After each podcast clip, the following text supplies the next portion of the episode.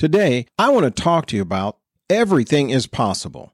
Every day we hear of some new technology or great deed someone's accomplished or a rags to riches story. Some of us start the process of dreaming what if I could do that or be that way?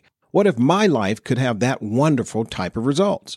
Well, for the majority of us, this may seem like a dream, something that's beyond our reach, but wait, here it comes. Everything is possible. No person with any kind of success got there instantaneously. It took time, and most of all, the desire to stay focused and on track to hit their goals.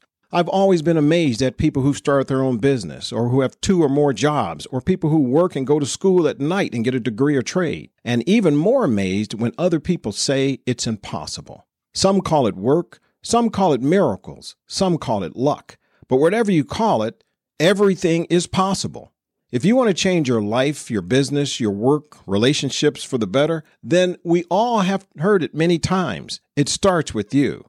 And sometimes that start is not as hard as you think it might be. But unless you start, unless you see yourself winning in the direction you want to go, it can't happen. Life is about the choices one makes. The trip in one's life are the decisions, and the road it travels on is called the choices you make. We all make decisions and choices daily to accomplish what we want from our lives. Some become very clear about the directions and put in the work early to accomplish more, and yet others just let time pass by and don't pay attention to the direction they're on, which is usually not the direction they want to travel. To win is a decision, to start the process is a choice. If you're ready, then let's go. Everything is possible.